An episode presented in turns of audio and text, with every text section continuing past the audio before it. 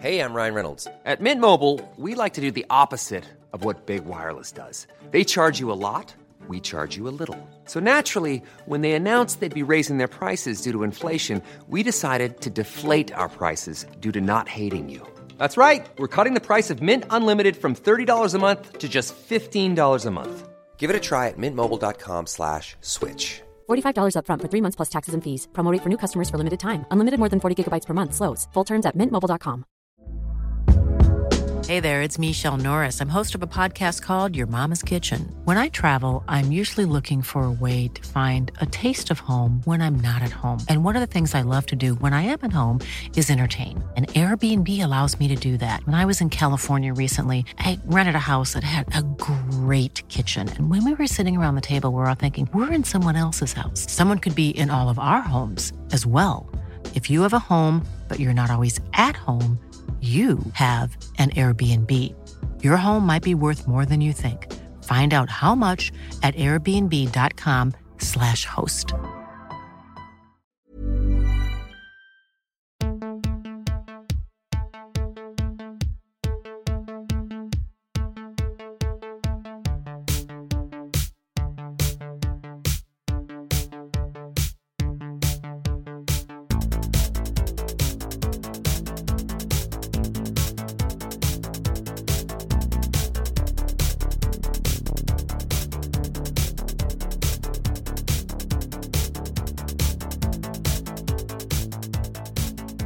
Bad Dad Rad Dad, where we look for better dads one movie at a time. I'm Kylie. And I'm Elliott. And we're going to talk about the movies we watched this week before crowning the baddest dad and raddest dad of them all. And as always, dad is an energy, not a gender. So, as we get started here, a couple cool things to mention. First of all, right now, as of this recording, we're in Halifax. Very cool. Second is we have a very special guest with us today. It's our first two timer. Yeah. we have Mr. Jeremie Saunders, host of Sickboy Podcast and Turn Me On Podcast. Hello, friend. Hi, guys. How are Hello. you? Back at it again. so exciting. Yeah, we've been uh we've been here now. This is our second last day here. Pretty much our last day because we're leaving really early tomorrow morning. But Mhm. uh we've been having some really nice hanes. Yeah. You've been a really great chauffeur for us. I Uber on the side, you know, Yeah. it's a side hustle. It works. Kylie was saying it kind of reminds her of being back in high school before she had a license or a car. Yeah, Just get waiting for her friends to pick her up. Yeah. Um and yeah, like uh uh, I just wanted to say, like last night was a lot of fun. We went to you took us to the arcade at Yeah. Propeller, Yeah. and it was great. Played a lot of pinball. One of my favorite places in the city. So if anybody is listening to this and they have a plan to come to Halifax at any time, Propeller Arcade in the basement of the Propeller Brewery is uh, the spot that like you just cannot miss. It's uh, it's it's not it's it's unlike anything else. It's really cool. Uh, Ian, who cr- uh, created it, put a lot of work into it, and uh, yeah, they just do a lot of really cool stuff. It's killer. Yeah, it was super fun. Um, before we dive into it, I wanted to ask you. So this is uh second time we're all watching movies together, but Ooh. this time obviously we did it in person. We watched all of our movies in person. How was that in comparison to watching them individually on our own? It- How was the experience of watching them together? much more fun Yeah. to watch it with friends, right? Yeah. Um, uh, although it, uh, you know, for purposes of like recording the podcast, one thing that I did notice is that when we did the first episode, I just watched them on my own. You know, maybe my Yeah. partner watched it with me or whatever. But like, there was no, uh, there was no opportunity to kind of get the conversation rolling ahead of the recording. Mm-hmm. Um, and so with you know, I, I noticed like watching with you guys, it's it, you know, um, when we went to the movie theaters the other night and watched a movie, Mm-hmm. we came out and we were talking about it, and I in my head I was going, we should probably Stop. save all this for the show, Yeah. but but it's so hard not to, right? It's so well, it's hard not funny to- because I felt like when we came out of that, the conversation was okay because it was very spoiler filled.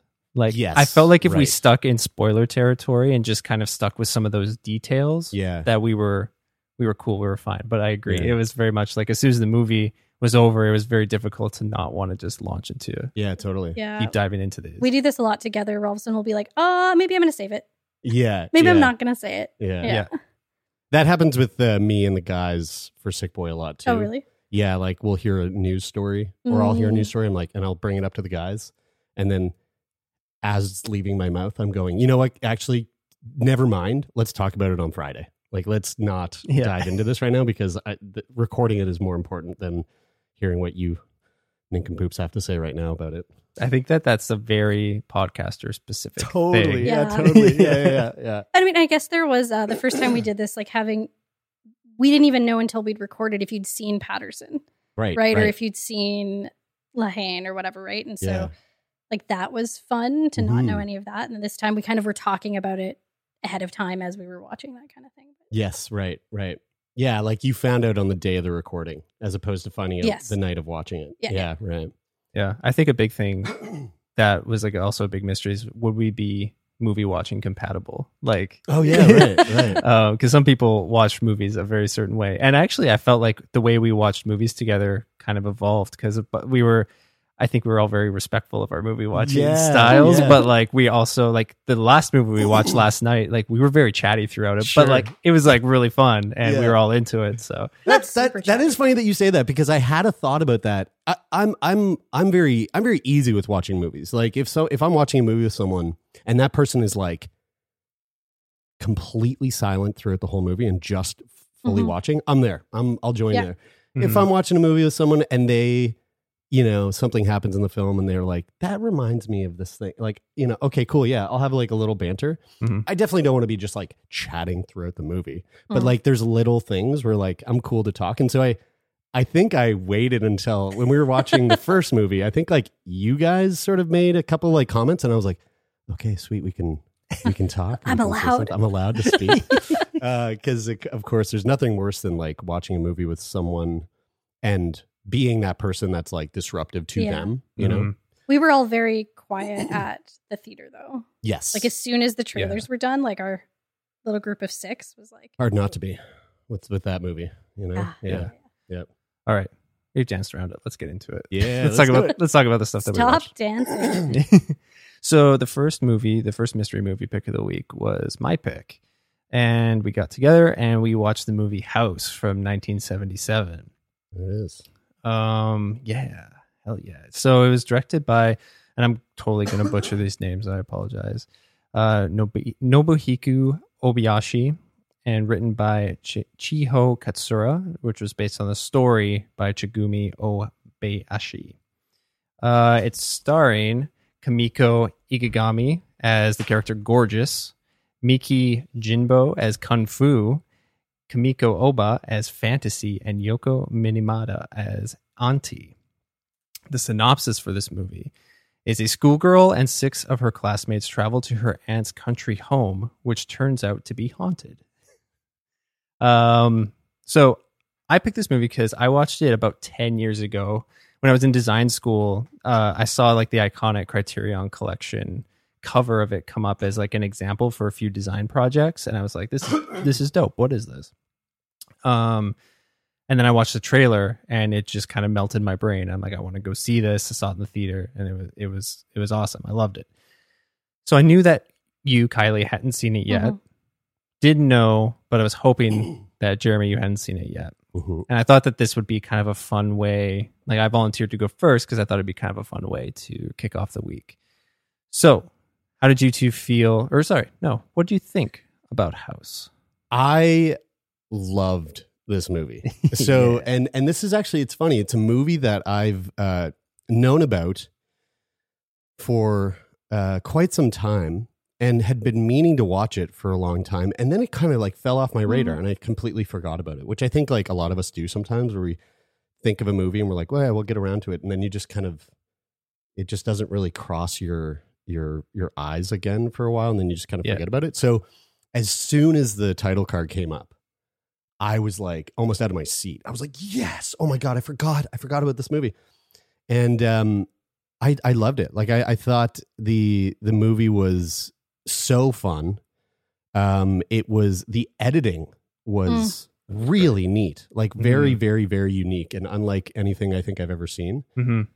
And it was so weird, so campy, um, like really, really silly.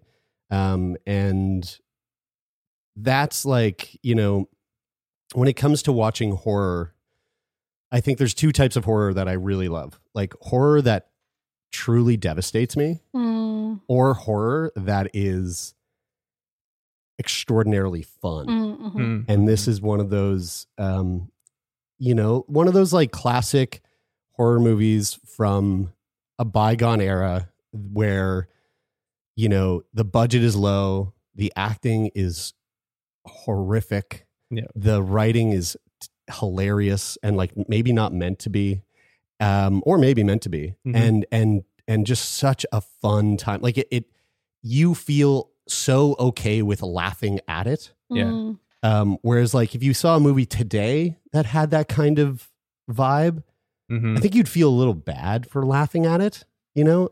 Yeah. Um, but you just, there's like a joyousness in laughing at what you're watching. And, and there was a lot of laugh. We shared a lot of Yeah, laughs we laughed during the movie. yeah. It was Yeah, great. You're totally right. They don't and probably will not make movies like this today. No. Well, they do, but they just, they just get buried. Like, they, Yeah. like no one's Yeah. signing up to watch that crap, you know? Well, and like I imagine this was buried. As Oh, well. for sure. Like, yeah, I'm sure not a lot of people saw this until it started getting more kind of revered as this like kind Yes. of cult classic kind of Yeah. thing.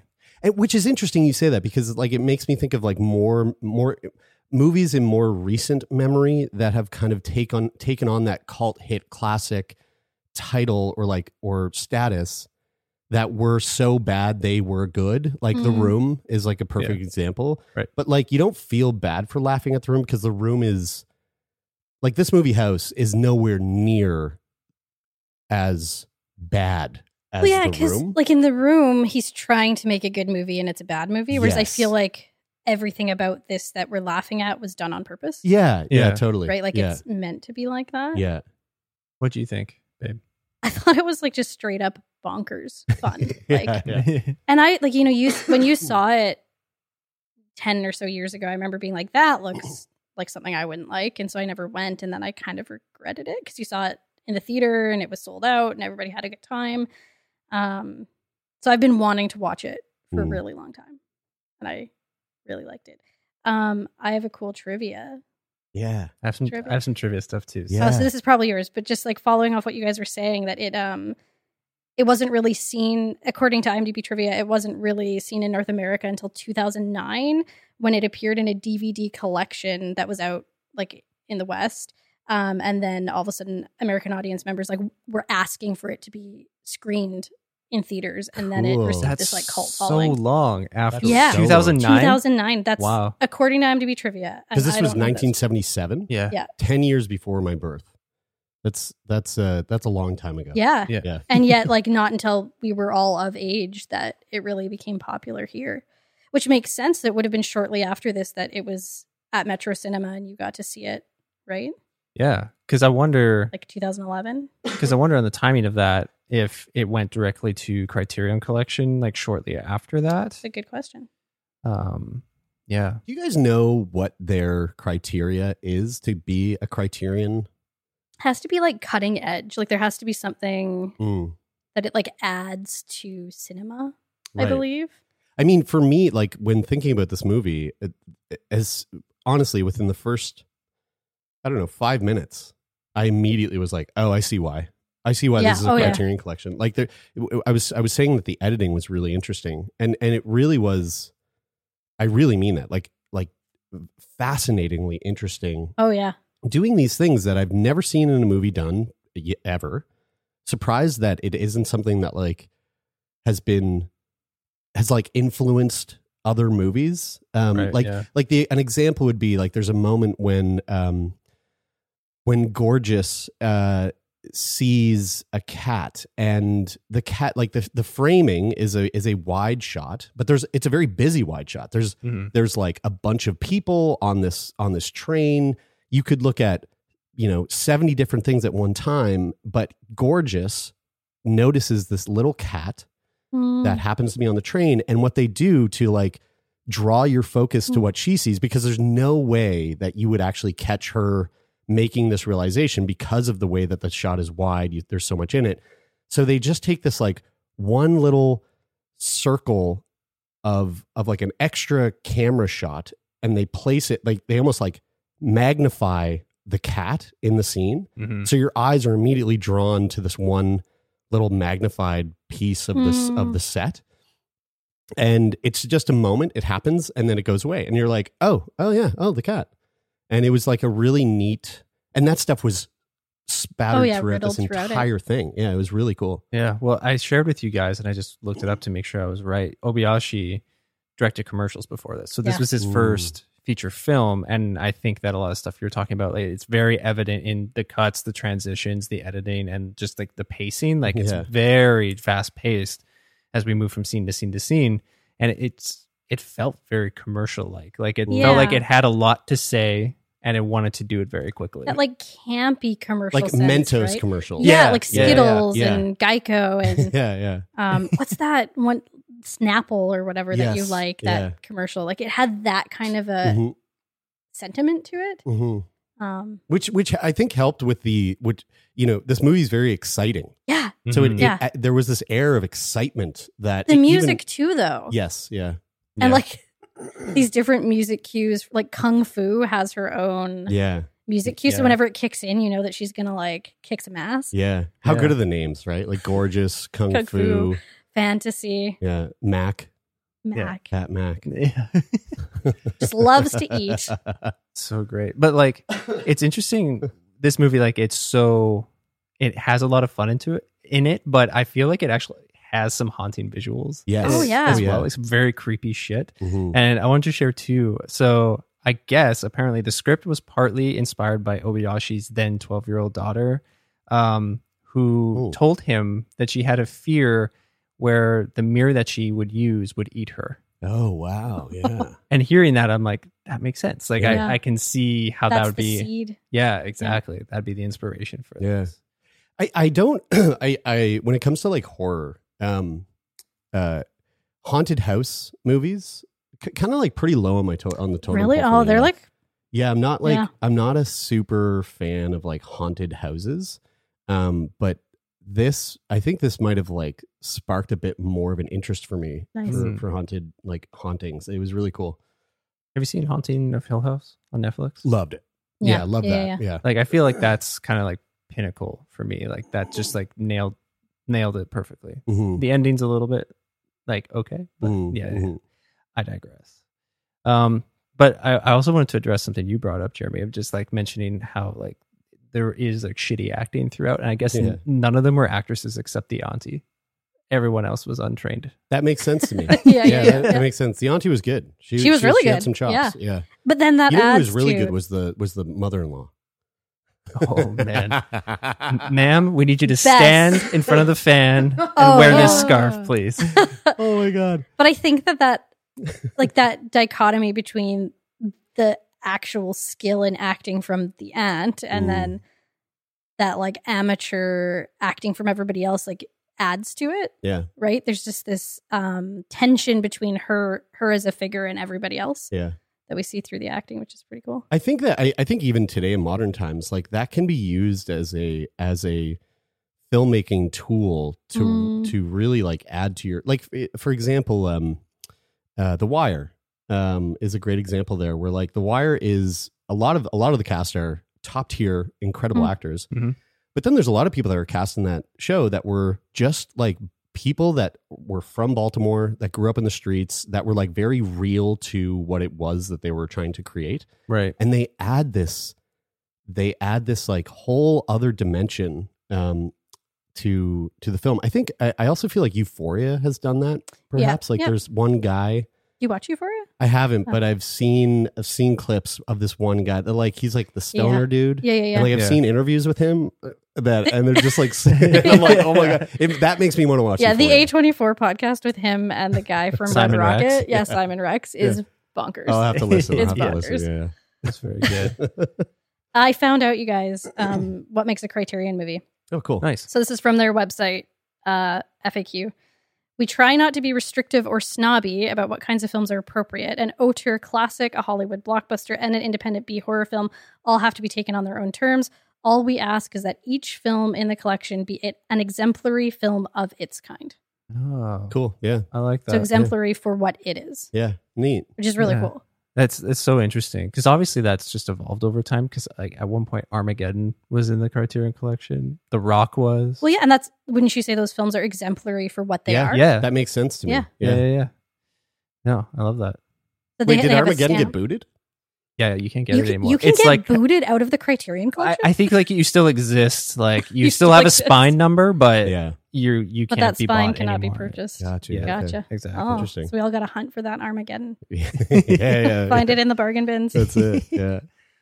Yeah, but no, I I I had a lot of fun with this movie. I thought it was really great. I was gl- glad I got to experience it with the two of you. How did it make you feel? Start with you, Jeremie. Uh, it made me feel like the equivalent of how it feels when you spontaneously find yourself at like a, a shady carnival in like a town that you're not familiar That's with. That's happened Yeah. to you.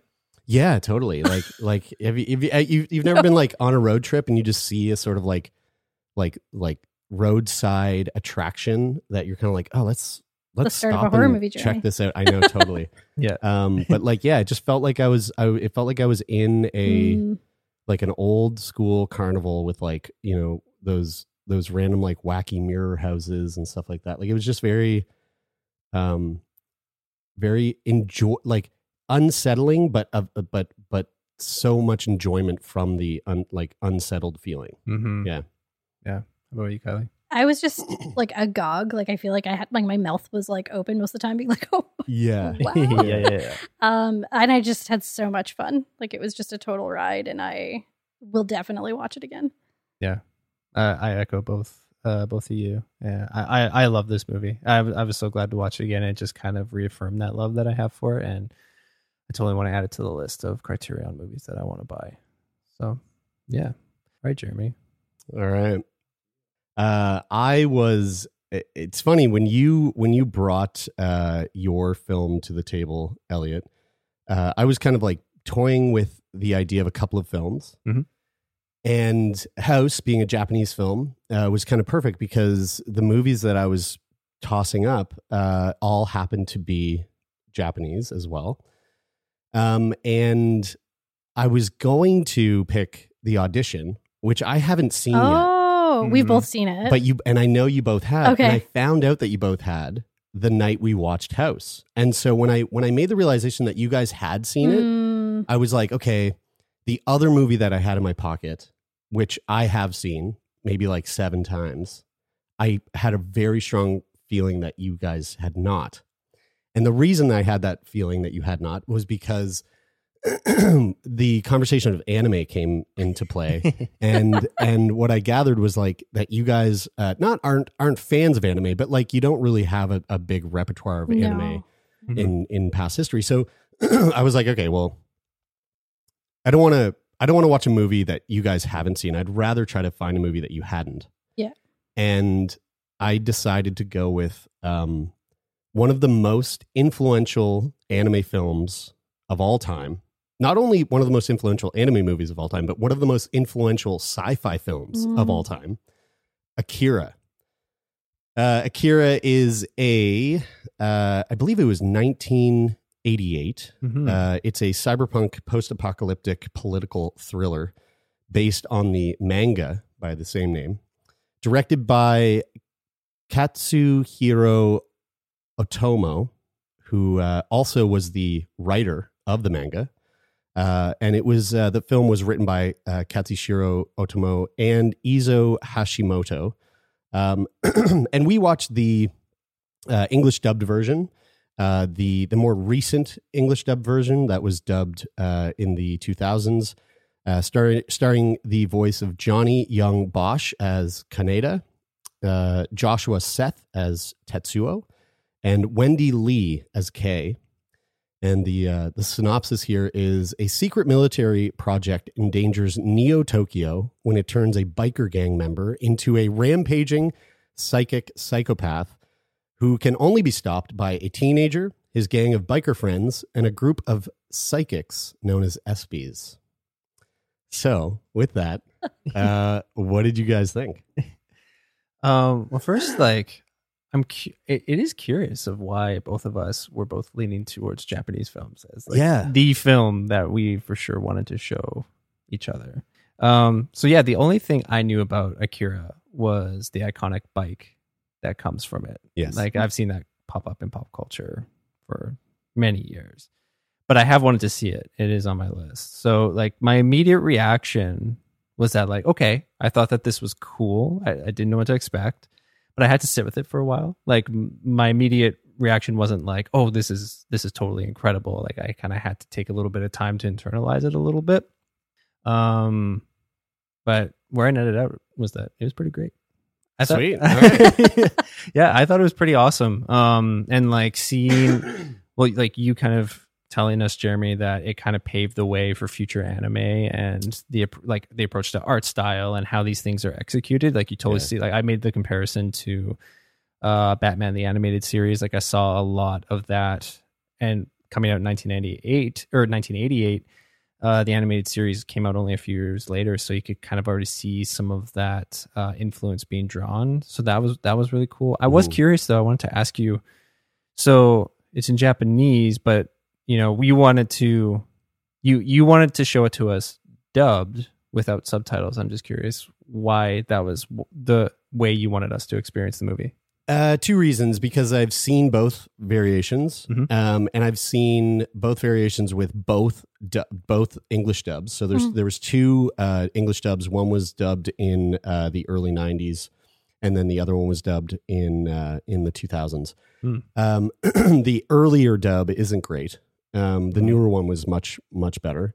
Um, and I, what I got, you know, when we, when we had the conversation about anime, and, and I picked up that you guys hadn't really watched a lot of anime. Mhm.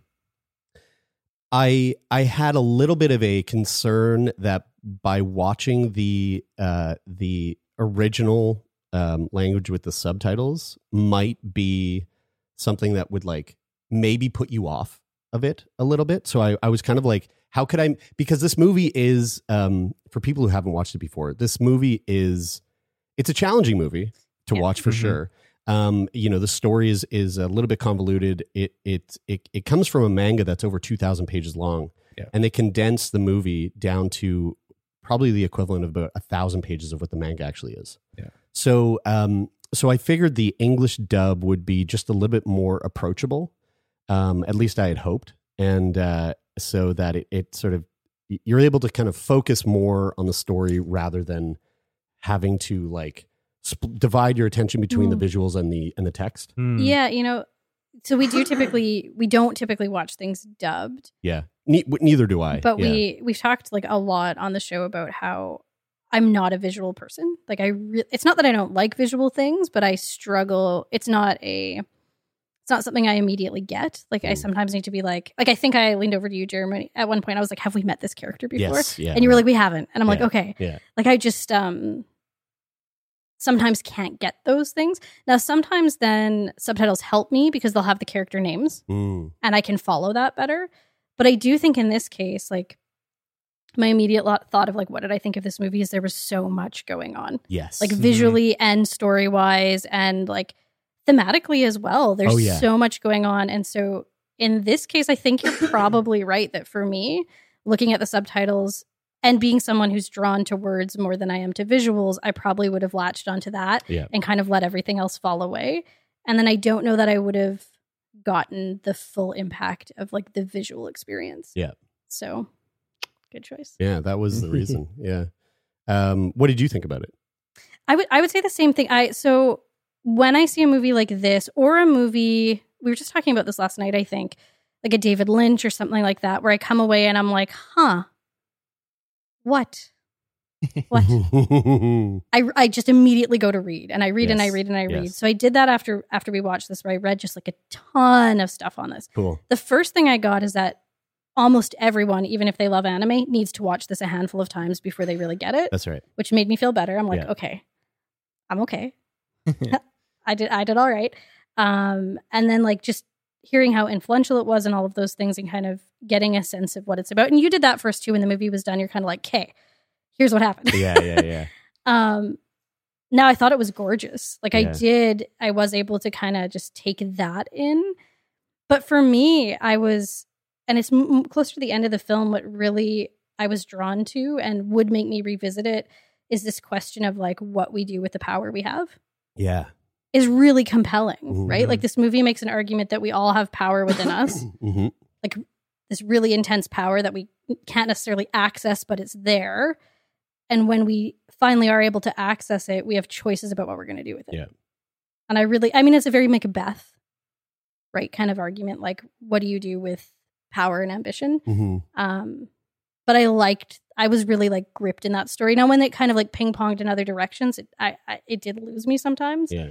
But every time it kind of came back to that idea of like, what do we do with the power we're given? I was pretty uh, Yeah. engaged. Yeah, this um so so again, I've seen this but that that might have been like the seventh time I've watched it. Somewhere around there. And uh this the first time I saw this movie was ages ago. Um and I had never really watched any anime.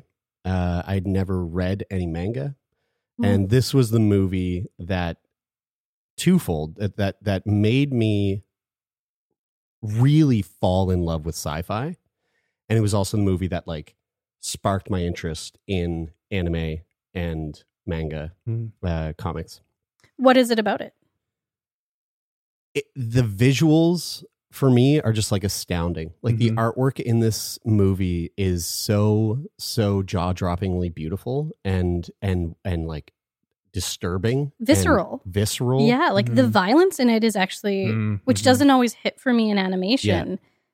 And we start with violence. yeah, right? And I was just like, oh, like there's a couple times where I like felt my body kind of turn inward a little Yes, bit, yeah. and it's very rare that an anime animation does that to Yeah. me. So very successful. Yeah, yeah, and that's and like that's something that I that's like the dragon that I'm constantly chasing in film. Mm. You know, the, whenever I'm watching a movie, um, and and this actually this happened with the the third movie that we're going to talk about. There was a moment in that movie where where it like it kicked into high gear, and I was like, yes, now I'm disturbed, or now I'm feeling Mm. like it's in it's it's gotten it's embedded into my skin. Mhm. Um, and you know, for me, uh, without like giving details to what the actual scene is, there's a scene that takes place in a hallway in Akira, um, where Tetsuo is approached by some like uh, some staff, and something Yeah. happens, Yeah. and it is one of, you know, if they ever do turn this movie into a live action, I'm gonna be showing up for that scene specifically. Mm. Like that, it is just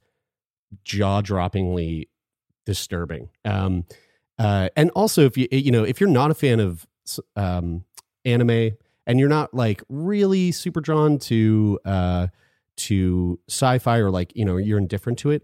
If you're a fan of psychological horror, this Mm. movie is going to be right up your alley. Oh, if you're yeah. into body horror, this movie is Yeah, there's a lot of goopy Mm. things. Oh yeah, Very yeah, goopy. especially near the end. You know, there's a lot of really weird body horror stuff going That- on. that there's like there's a sequence i'm gonna say probably about in the middle of the film where like i f- feel like what um tetsuo is seeing is not always necessarily there Yeah, and it got real creepy real Yeah. nightmarish Yeah. real goopy Mhm. and i was like Yeah. really into it but also like pretty grossed Yeah. out which was awesome So what he was seeing was indeed there. okay It, and and that was the act of the Espers. gotcha okay Yes, and uh, because they have this ability. The E- Espers, uh, are, it's it's ESP. Like, um, uh, what does ESP stand for? It's like the, um, extrasensory perception yeah, I think yeah, exactly. That uh, might not be true. Uh, extrasensory perception. You nailed ah it. Yeah. nice Uh, also called the sixth sense, is a claimed paranormal activity pertaining to reception of information not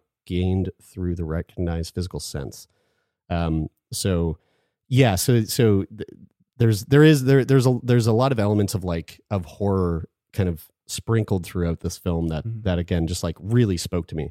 The other thing that this movie, um, that I love about this movie is the score. Like the score Mm. of this Mhm. film is is epic. It, Mhm. it is like it's up there with with you know um any of those movies where you're watching it and you just feel like you are being like accosted by the Mm. sound that's Mm. coming from the the speakers Yeah. um i've got a lot of a lot of little tidbits about this film that I'd like to share with you that that might like hopefully will put into context again like the reason why I showed you this because I I feel like if you're going to maybe one day be in, in inspired to like dive into a lot more anime, Mhm.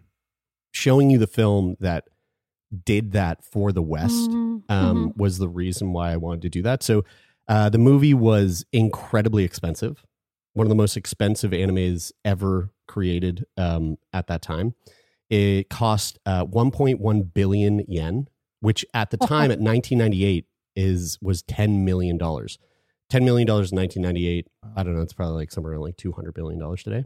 Do you know if it premiered? Like, did it have a proper pre- premiere in North America? No. Not at all. like, not- is this like House where it took a while to get here? It took a little while to get here, but but not not that long. Okay. But it was so prior to this movie, no one in North America was watching any anime. this is like pre Pokemon, Dragon Ball Z, Sailor Moon. The reason anybody watched any of those shows is because of Akira. Like Akira Moon. was the thing that that brought anime to the West. Um, the after it, it started to gain a cult following through a, uh, through um, a limited theater and VHS release of the film in uh, North America. A little bit after it was released Mhm. in Japan, Mhm. um, and it, it ended up earning over eighty million dollars worldwide in home Wow. video sales Wow. No.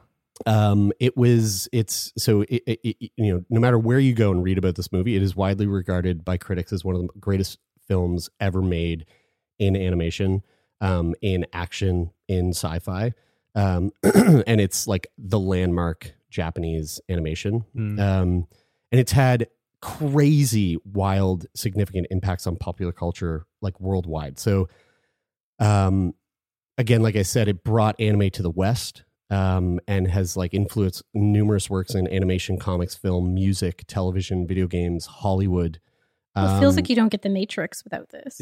Mhm. Exactly. Yeah. So I I actually have a list of some of the things that were um, that were that were inspired by um, this film. Um, the list of inspiration is uh, Kira has been claimed as major influences on Hollywood films such as The Matrix, Hmm. Dark City, Kill Bill, Hmm. Chronicle, Looper, The Dark Knight, Midnight Special, Inception, Godzilla, and Spider Man into the uh, Spider Verse. Uh, the stage name of the pornographic actress Asia uh, Asia Akira also comes from Akira. Uh, the music video for the Michael Jackson and Janet Jackson song "Scream" in 1995 features clips from Akira. Mm. Kanye West cited Akira as a major influence on his work, and he paid Mhm. homage to the film uh, uh, in the Stronger music video. Lupe Fiasco's album Tetsuo and Youth Mm. is named after Tetsuo Shima. Uh, the popular bike in the film that you mentioned earlier, uh, Kaneda's motorbike, it appears in Steven Spielberg's film Ready Player One. Yeah. and that bike actually um, has a very uh, has played a, a big role in it has gotten a lot of nods in many films. So it's called the akira slide. It's a very iconic scene in the movie where uh, um, where kaneda is on his bike and he does this sort of like like horizontal slide on his bike that like goes a good you know 50 feet and while he's like looking right down the barrel of the camera uh, the Akira slide uh, refers to the scene where he he slides with his motorbike, um, uh, bringing his bike to a halt while the bike gives off a trail of smoke and electric sparks caused by the slide. It's regarded as one of the most iconic anime scenes in of all time, widely uh, imitated and referenced in many works of animation, film, and television. The Akira slide appears in many uh, dozens of animated works, including Batman the Animated Series, You're Under Arrest, Gargoyles, Airmaster, Teenage Mutant Ninja Turtles, uh, Super Robot Monkey Team, Hyperforce Go, uh, Teen Titans, uh, Star Wars: The Clone Wars, Yu Gi Oh, Hmm. um, Pokemon, um, Adventure Time, Marvel Spider Man, and among others. Uh, several live action films have also paid homage to the Akira slide, notably X Men Origins Wolverine, um, Mm. but also another uh, another uh, homage, which maybe we'll hear about later in the uh, in the episode today. Um, and uh, and just to talk a little bit about like this movie, um, and it's it, it, it- how it's still kind of still kind of hovering around Hollywood. So so the live action of this movie um, has never been made yet. Um, but since 2002, Warner Bros. Uh, acquired the rights to create the live action remake of Akira, and uh, with a seven figure deal. And the live action remake has undergone it, it's been in like production hell, um, and it's been tried to be produced at least five different times with like you know five different directors, ten different writers. Um, but in 2000, uh, including Jordan Peele, he was offered um, and denied it. Um, but in 2017, director Taika Waititi was named as the film's director for the Wow. live action. Interesting. Um, and they had filmed the they had scheduled the film to for release in May of 2021, and filming was planned to start in July of 2019. But Warner Bros. put the work i- on indefinite hold just prior to filming. Filming, uh, Waititi had chosen to first direct Thor: Thunder of Love and the sequel Thor: Ragnarok, which he also directed. So they they kind of put a hold on it. Um, but he's still attached. as of today, yes. How do you how do you feel how do you feel about what Waititi is the one doing it? Well, here's the thing. You know, you're looking at an animation that was made in 1988 Yeah. for 10 million dollars. Mhm. Um, an animation that like that w- the whole thing is hand drawn. Every single thing is hand drawn. They had they had um, they had created 50 colors exclusively to help create the night scenes in this film. Like the, Mhm. like the the lengths that they went to make this animation what it was. I think if they're going to do this in a live action, it's going to be a huge endeavor. Well, I- and yeah, like but but I don't think it's impossible. No. I I- think it I think it could be unbelievably well done. It's like Dune. You know, you look at Dune Yeah. mhm. and um, you know, Villeneuve had a huge feat ahead of him. Oh yeah. And personally, I think it could not have been better. it's gorgeous. He nailed it. Yeah. like I just feel like I don't know. I I mean I don't have a lot of skin in the game as far as Akira goes, but I just feel like it has turned into something that is so beloved to many fans. And if you're making a live action movie about it, what do you pull from? Like do you, are you just trying to Are you just trying are to you just trying to it? are you just trying to make the li- the live action Lion King version of Akira, or are you pulling on the huge uh, story told through the manga, Mm. and you're trying to tell kind of the a different or an extended uh, story Mhm. of Akira? I feel like Yeah. it would be interesting. Like, you know, we've seen almost everything Taika Waititi's done, like Yeah. film and TV, and his tone applied to this content. I don't know Yeah, I don't it, know. It would be interesting to see what because I didn't find it. Akira very funny. Mm-mm. Like, not not even not, even, a lick not funny. even a little bit. No, not even a little bit.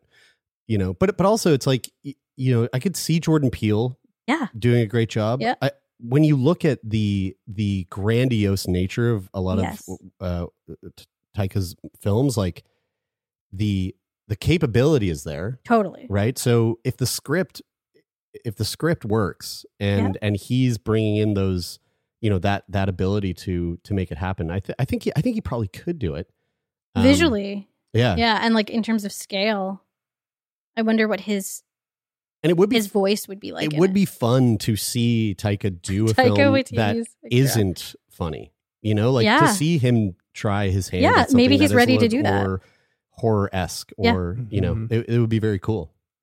Um, how did the movie make you guys feel? It like I had this sense of being like overwhelmed. Like it Mm. was it was a lot on screen. It was a lot that was being thrown at us, but those feelings kind of evolved into just kind of enjoyment and just kind of in awe of what they were able to achieve with this movie. Mm. And I think that I, I want to rewatch this sometime Yeah, um, and delve into it. And then yeah, if they, I kind of hope if they do a live action one, they probably won't, but it'd be, I think it'd be cool if they did it in Japanese and like yeah, and Mm. have that be the the language that's spoken in it. But it's totally like a Western movie. Yeah, I liked it.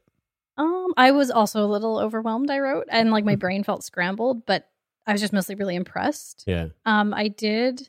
I could not get out of my brain, and I'm curious if either of you feel this way. That the Espers, that's what they're called, Yeah, yeah. look like um, Geena Davis and Alec Baldwin in Beetlejuice when they get withered. Yes, yeah, totally. Totally. I'll, just could being Yeah. like Beetlejuice, Beetlejuice, Yeah. Beetlejuice. Um, which just ca- that centered me yeah. during the during the watching of the film. But I was really impressed Yeah. with it. Yeah. I uh, this movie just is even after watching it so many times, it still does this like incredible job of of just disturbing the absolute hell out of me, Mm. and um, and I love that. Like I, that's what I that is that's one of my favorite things to experience in watching a film. Um, you know, I'm not like I'm I'm not a big like rom com guy. Like and that, and for that reason, like I I want to be, I want to feel uncomfortable when I Mhm. watch film, and this did a really great job of doing that. Um, and there's also something that I I really appreciate about you know the the history of that film tied into I, I I'm I'm fascinated by Japan. Japan like I I've if I could go anywhere in the world at, at the snap of my fingers it would be Japan. And there's uh there's there's something about uh this movie in in the period of time that it came out and the the sort of nods to Tokyo and Japan and where they were coming from after the after World War II um and you know a lot of like links to you know this movie takes the movie takes place in Neo Tokyo Mhm. 30 years after essentially a nuke goes off in the center of Tokyo um and they've finally rebuilt themselves back up and and the city is booming and there's all this political tension um and this movie was made pretty much 30 years out from uh, when the U.S. dropped a nuke on on Japan, and Yeah. you know it took them those 30 years to build back up and finally begin thriving, um, and like economically. Mhm. And so, um, movies movies that that are so deeply inspired Hmm. by real world trauma are are also something that I that that again like kind of ties into that discomfort, that feeling of Mhm. discomfort that I Mhm. really enjoy. Mhm. Which is, you know, that was one of the that was one of the things that when COVID hit, one of the very first things I thought was, well, I can't wait to see what this will do for storytelling. Yeah. You know, Mhm. twenty years down the road Oh yeah. and uh, we're already seeing it today like you look at inside as a great example like that is just a piece of art that is meant to make you feel a very broad range of feelings including discomfort and it is Mhm. just astounding and so uh, that's that, that's where this movie kind of sits for me and how it makes me feel That's great. Speaking of disturbing, yeah. so yeah, very excited to talk about this next movie. So we gathered up a bunch of new friends and we went and saw the movie Nope. Uh, it came out 2022. It was directed and written by Jordan Peele. Uh, sta- stars Daniel Kaluuya as OJ Haywood, Keke Palmer as Emerald Haywood, Brenda Pereira as Angel Tor or as a- Branda Pereira. Pereira, sorry, butchered that. Angel Torres and Steven Yeun as Ricky Jupe Park. Uh, the synopsis The residents of a lo- lonely gulch in inland California bear witness to an uncanny and chilling discovery. Um, so we were very excited for this movie, and it's it's kind of funny because when we initially reached out to you, Jeremie, for a little bit of help just to get our podcast up and going, just like looking for some advice and stuff, and we had had a couple conversations with you and chatted, and then I remember we were chatting and we were getting to the end of a conversation. I'm like, hey, you know what? We're heading out to Halifax this summer. We're taking a trip.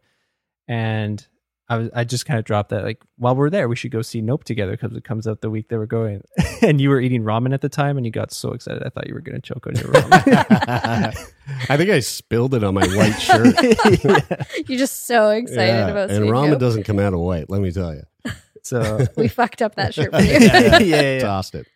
Uh, so I was so happy that everything worked out. And Yeah. and we got to see it together and get together with a bunch of people to go see it. We saw it in IMAX, which was Yeah, the I think the right way to see Oh, it. yeah. It was incredible. absolutely. Yeah, Um, and that was none of our doing. no, yeah. our, our our new friend Rich uh, picked up the tickets, and we found out. Got him in IMAX. It's sick. All and the perfect spot in the theater too. yeah. Oh, Rich knows. Rich knows how to do Oh it. yeah, he told me like right before the movie starts. He's like, "I got these a month ago," yeah.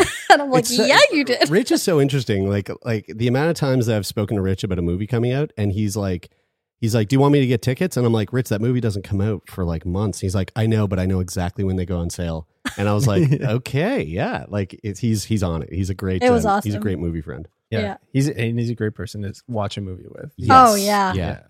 Um, but in terms of the the film itself, we, I could I think I could say collectively we all love Jordan Peele's approach to horror and how Mhm. he does it. Um, we're all fans of Get Out and Us. Um, I don't know if you've seen it, Jeremie, but we really like the Twilight Zone reboot that Yep. he's done. Yeah, I like yeah, that. Yeah. I think he's do he did, he did a great job with that. Haven't seen it all yet, but it's it's very good. Um, but yeah, what did you guys think of Nope? Kylie, let's let's start with you.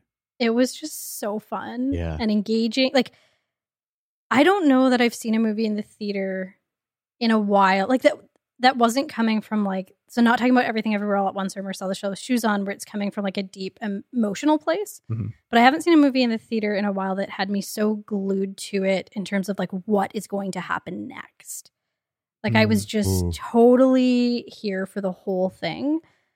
But one of the things that, you know, as somebody who isn't a visual person, I was actually so like arrested by the visuals in this. Oh my god, Like yeah.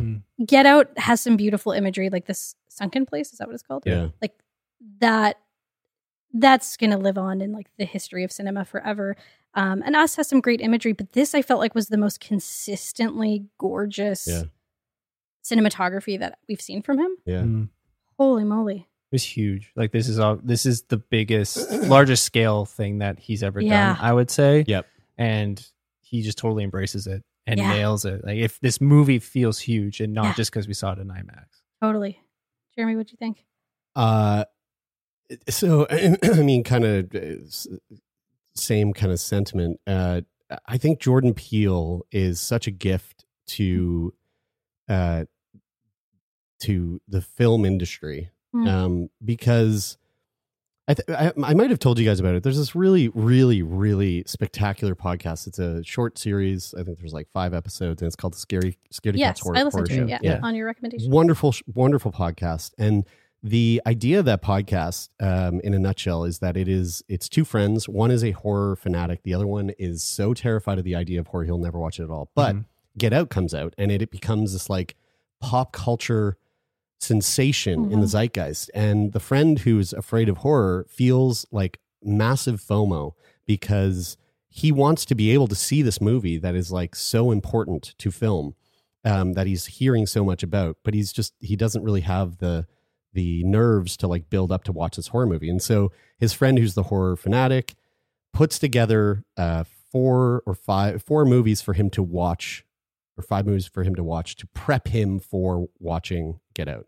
And uh, and the the movie selection that he chooses is like just ghastly. Like it it is they're far scarier than Yeah, Yeah, they're, yeah. ar- yeah, they're they arguably start. Don't they worse than Get start Out. with Nightmare they start with Elm the Street? the or the Exorcist? Yeah. That's scary shit. totally scary. And and so but but but I think it was smart because Yeah. it's like I'll scare the absolute living crap out of you. Yeah. And then when you get to get out, it's gonna be no big deal. yeah. It's- yeah, exactly. And here's the thing. This is why I love Jordan Peele so much.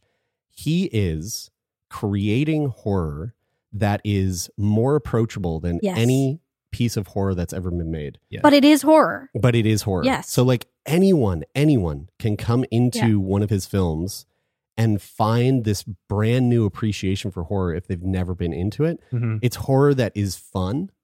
There is comedy throughout.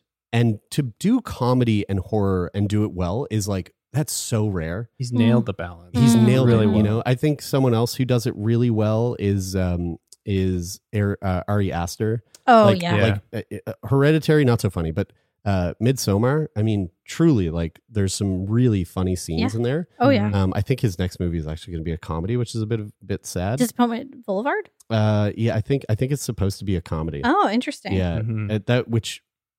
I mean, hey, it, it, it's probably going to be great. But Yeah, I, I just probably. I want to see more horror from it. I him. agree. Yeah. But but that's like that's why I love this movie so much is that it is it is horror that like anyone can go to and they're gonna have fun. Mhm.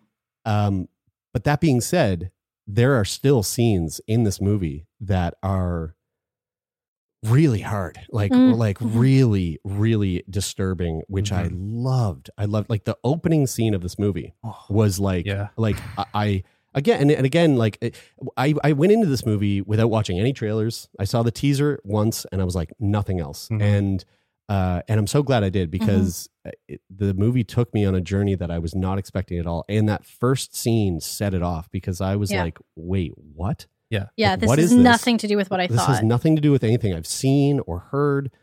And uh and it really like that scene kind of uh comes back and uh throughout the movie every once in a while and it gets more disturbing and more disturbing the further you go on. And it Yeah. was a great narrative tool to kind of set the overall tone of like what that's this movie was trying to say. Mhm. Yeah. Um you know the movie I, I without spoiling anything i think the movie's like main theme is like exploitation hmm and and they he nailed it like he absolutely nailed it it's uh it's it's such an incredible movie Well, that was so. That was something about. Sorry, Elliott, you haven't gotten to talk at all yet, but we'll let you. We'll let you in a bit. No, that's good. Yeah, Maybe. That's cool. Um, so when we saw Get Out, we saw it in the theater with. Did we see that with Lori and Ariana? I think we did with two of our did. friends who they have a, a podcast called Queer Horror Cult, where they Mm. just look at horror movies from like a queer lens. cool Um, and they're awesome. And so the four of us saw it together, and it blew me away. But I also felt like the allegory was super clear, and I got it. Like when the movie was done, I understood it. And then we went and saw Us. We were on a trip to Montreal, and we went and saw it, and I was so stoked. I was so ready. I remember leaving and being like, I don't get it. Mm. I don't. I feel dumb. I feel confused. And then I read a bunch about it, and I'm like, okay, it's smart, but like, I I wasn't able to put those pieces together. Now, what I like about Nope is I feel like he found this balance between yeah uh, just a film that can exist for film's sake. If you don't want to look for the allegory, you don't have to. It's Yeah. a fucking fun movie. Yeah. It's really fun hmm um, and freaky, and you know, it's just it's awesome. But there's imagery and themes that can be seen in the socio-political way, but I also think can be seen really personally. yeah Like with Get Out, that's not my story to feel anything about Yeah. as a white person. Mhm. That's not my allegory to to feel connected to. This one felt like you could connect to it no matter who you are yeah in a way that you want to. Um, and it also just left me feeling like I'm allowed to have my own interpretation of this, and that's okay. I don't need to get this like stamp of exactly what Jordan Peele wanted to say. And with us, I felt like I didn't get what he wanted to say, and I felt dumb because of it. yeah I didn't feel that way with this one. I felt like I, I think I've got an understanding of it, and that's okay if it's not everybody else's. hmm What do you, what do you guys think in terms of like the three films? Does that resonate for you? absolutely yeah Yeah. yeah, totally Yeah, Yeah. I definitely feel like this is probably his most. I don't know if this is the right word, but it feels like the most accessible for a broader audience to what you're Yeah. saying. Um, because yeah, I I totally got that. Like, it could totally be taken as just kind of like this popcorn blockbuster movie that's just like a really easy watch, and it, it's super fun to to just kind of look at it through that lens. But I think that if you are if if you're like me and how I watch it, like I'm trying to like kind of parse things out and figure out like what the deeper meanings are, or like what kind of different symbolism there is and whatnot. Which like makes me think it, Super Troopers is the one you picked last time, Jeremie, right? Is that what Star it's? Troopers. Star Troopers. Yeah, wow. Super Troopers what would have been hilarious. Yeah, Star Troopers. Yeah, Starship Starship Troopers. Yeah, Starship Troopers. Yeah, okay, yeah, wow. yeah. I really nailed that. But like what we talked about with that, which was you can read it one way, Yes, and you did as a child, Yes, um, or you can read it another way, Mhm. right? Um, I in a very different way. totally. Yeah, I yeah, had a, yeah. a colleague who might be listening, so I won't name his name, who like came up to me several times after that episode aired and was like, I don't know, I think you're reading too much into this. Mm, And I was like, sure, Yep. like that's fine. And then like a week later coming back and be like, I've been thinking about it and I don't think that's what the film was about. Yeah, yeah, yeah. And I'm yeah, like, yeah. Okay. And then finally, I think it was the third time of like him Thinking coming in it, and being like, yeah, I, I don't know. I don't know. I think it's I think it's just a fun movie. And I was like, well, I think the director has said, like, has stated that it is this other thing as well. Yeah. Um, but I think that's cool when you can experience a film either way, depending on where you want to Yeah. be at. That's the funny thing about satire. Yeah. In a, in like stand up comedy is a perfect example. You know, you could you could go to a stand up comedy set that is that is, you know, the majority of the jokes are satire. Mhm. And you could come out of that with the understanding that it's satire, or you could come Yeah. out of that with the understanding that, oh, this person up on the stage, um, they must be a, a misogynist Yeah. Mhm. or they must hate a certain group of people. And in reality, uh, that's not what they're going for. Yeah. And and there's and there's a whole swath of people that get the joke. Yeah. Um, but then there's another group Who of people don't. that don't. And that's that's the that's the nature of trying to weave a message into something that is like kind of hidden under a, you know the shell that what Yeah. what it seems on the outside. And really it's a lot deeper than that. And and I feel like with Get Out, there was no leaving that without understanding that there was a political message, Yeah. an allegory within the film, and with us too. And with this one, I feel like you could blink and miss it, or you Yep. could willfully choose to ignore it. Yeah. Mhm. Um, or you could be somebody who sees it when you're young, and then later you're like, "Oh my Yeah, goodness, there's yeah. so Yeah. Yeah. so much more." And my favorite kinds of films in general, but especially horror films, are ones like this where you can just appreciate it for the spectacle, for the fun, for the story, and then go back a second time and a third and a fourth and keep seeing the layers and get Mhm. something new out of it every single time. And I feel like this one, we've seen Get Out several times. I love Get Out, but I don't get anything new from it every time I watch it. Right. Have you watched Us more than once? Just the one time. I'll tell you right now, the second watch through of Us is is uh, very very satisfying. Yeah. Yeah. We gotta do that. Well, I'll have to do that. I wanted to share with you guys. So I structured my notes in the heading of G- Jordan Peele is a master of, and then I have a list of things uh, that stuck out stuck out for me for this from this movie. Um, so I said balancing horror and comedy. I Mhm. think he's got that unlocked. But I also I think he has a really he's a master of character. He gets Mm. really great performances from his actors, and he gets he just establishes their character very well. Like it's almost like very like Spielbergian. Like Mhm, you could mhm. have like the smallest kind of character role, but have them have so much personality that adds so much to the overall film. Yes. And I feel like there's that's really well done in this because it is a pretty limited cast. hmm Um, but he gets some really great performances and character out of all the people in this. Um, I also think for Nope, um, the setting and location is done really well. Like it's Oh very, Oh my goodness. Unreal. The scale. it's so it, it's but it's so it feels so contained. and yet vast. Yeah, is exactly. Phenomenal. Like, and it has this thing. I don't know how to describe it, but describe it. But it's kind of like this practice of building familiarity, so you can kind of put yourself there. I kind of liken it to like the Friends apartments in the show Friends. Yeah. Right. like you see those places crop up every episode, and you're just like, I I know the layout. I know where I'm going. I know You where could walk through is. it and be like, I know Mm. exactly where I am. Exactly. And that's how this kind of made me feel because it was so contained, but it just had this vastness to it. And yeah, I, th- I thought that was really done, really well done. But I also appreciate, and he does this in everything that Jordan Peele does, and he has a bit of a, a restraint to help build tension. So, like in that opening scene that you mentioned, Jeremie, like it's just kind of a locked off shot. It's just one thing Mm. and you're like where's this going what's going to happen next um but then he starts kind of filling in the puzzle pieces Yeah. Totally. very slowly like he'll show you a little bit more of that scene or he'll show you just like a different angle of that scene and it creates these really haunting visuals Mm. he's kind of a master at that like he'll show you very little until he wants to show you everything Yeah. Yeah.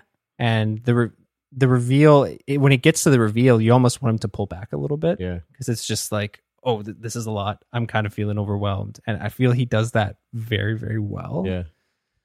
and then yeah like i, I just think um i th- i think the the way he also goes about um cinematography especially with this like the angles that they choose to use Oh my goodness. Yeah. to just reinforce scale or Yeah. feeling feelings of isolation or feelings of fear like just using cinematography to convey all those emotions was so good Yeah. in. Like, yeah. Like like pa- the, the the the emotion of panic Mm.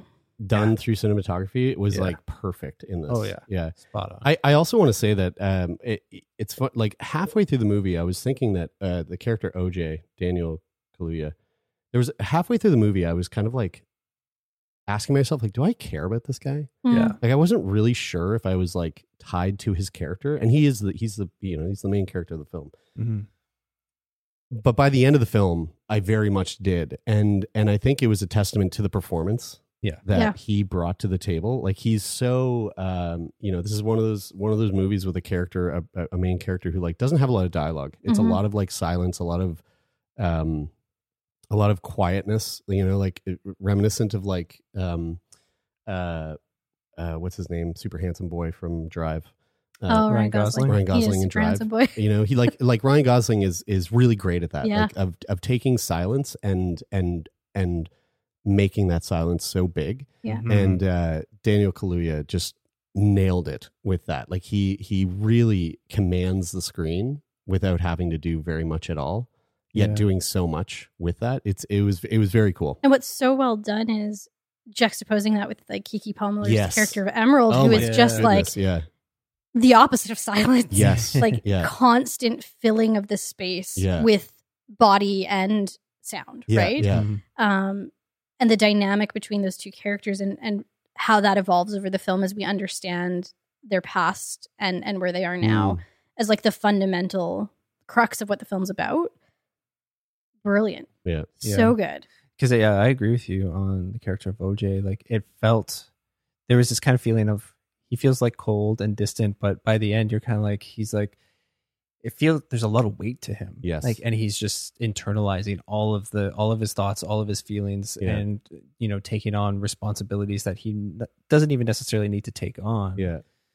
For like the benefit of some sort of greater good that he feels he needs. Which do which that I feel like on a second watch through that will Oh, like that hit. first half it will really hit. And Yeah. even just right now thinking about there's a there's a moment a small scene where he's um you know they're, they're horse wranglers and and uh, their, their family business is is like uh, uh, uh Hollywood Haywood horses for for for bringing horses into film. And uh, there's a scene where he's he's on a set and you know wrangling a horse but his uh his sister's not there with him he's by himself he's not he's Mm. clearly not used to being by himself like he's not the one that speaks he's just the guy that he's the ranch hand Yeah. Yeah. and um he kind of like has to take he kind of has to take the center stage and you can see it he is just so distraught with Yeah. having to Yeah. show up that way and and it wasn't until the end of end of the movie thinking back to that scene like how heavy that moment was Yeah. Mhm. um yeah yeah watching is- that back through. Well, that's Mm. the so I agree with you that this movie is a lot about exploitation and spectacle and that kind of thing. But the other thing I think is about is trauma, yes yeah, right? totally, and and yeah. what and there's kind of the traumas that are harder to name seem to come out in the Haywood story. yeah Like the traumas that like all of us have if we go and think about, you know, like how we grew up, um, Yeah. The impact our parents had on us, even if they weren't trying to fuck us up, Yeah. right? Like, and then you have these other characters with these more like explicit traumas that like you can't deny that that's traumatic. And yet we have this contrast between how these characters carry their traumas with them. how they handle their Yeah. trauma yeah totally Mhm. yeah especially with like uh with jupe Yeah. And, like yeah. Jupe versus OJ, yes right? yeah Mhm. totally in terms of the idea of trauma. And so I think Yeah. there's there's a lot going on there, and I think that like harkens back to what I said earlier in that that can be relatable to anyone, yeah right? Well, I think that Jordan Peele always has like the specific like black experience at the forefront of what he's doing, and I think that's important. And I'm so happy that he's making these movies. This film also felt like it had um, things that we can all kind of pull from. And then can be these conversation starters, right? Yeah. If you want them to be, or it can just be a really fun movie. yeah Yeah, I think, and I think another part of what this movie's about is just about family and Yeah. Yeah. just navigating family dynamics and Yeah. responsibility within a family Yeah. and relationships and yeah, I love this movie. yeah I thought it was so great. And it has an Akira reference. Yes, it does the akira slide How could we have known? and truly It's- like it is very evident Yeah. and very obvious Yeah, there's no blatantly it. obvious Yeah. which is funny because uh before he made this movie he was asked to direct akira yeah, uh turned it down and the akira slide on an electric motorbike happens in the movie spoiler alert and it is fucking awesome It's so cool. effing awesome Yeah. sorry That's okay. it's no, it's so it's so good, and like how how great that that happened in the same week that we saw Yeah. it yes for the first I time. know, Meant to I know, be. I know yeah I love that. All right, you guys, how did Nope make you feel, Jeremie? Let's start with you. So, um, Nope, I think confirmed an uh, a phobia that I have that I didn't really realize I had a- until I saw the movie. Mhm. Um, and that phobia is uh, megalophobia. So, megalophobia is a type of anxiety disorder in which a person experiences intense fear of large objects. A person with megalophobia experiences intense fear and anxiety when they think of or around large objects such as large buildings, statues, animals, and vehicles. So, my whole life, I've been very, uh, very uneasy around giant horses. Like, Mhm. like if I'm next to a horse, I am really on my toes, like really aware. Um, like they're just huge animals, Yeah. and and but I never really, I never really thought about that as like a phobia. I was just thought like, yeah, horses make me a little uneasy. Right. Um, and there's been two films that I've that I have experienced this feeling of megalophobia, um, but didn't really think about it until after watching this movie when it all clicked into into piece for me. Mm-hmm. Those two films are Dune, Mm. uh, the Mhm, recent Dune, uh, and the and the moment is is uh, is specifically when um, the House Atreides uh, ship like rises from the ocean Aw. It's so big. Mm. And and the, the the scale of it and and like the shot like that wide shot and he's and um you know the the uh Paul is so far away from it while watching it and you can it, it's just like oh my god oh my god that thing's too big that's too way too big it's so huge uh and the other movie is Interstellar and it's with the wave um coming Mm. towards them and I was like that also gave me that feeling but there's right. there's a uh, there's a specific moment that happens on uh, Jupiter's claim, claim, Jupiter's claim, The name of his Can't ranch. Oh, I think it was- yeah. I think it was Jupiter's claim. Yeah. Um, there's a moment in that on that set where uh, I almost like jumped out of my seat Really? Mm. from this this sensation, this like phobia of large objects.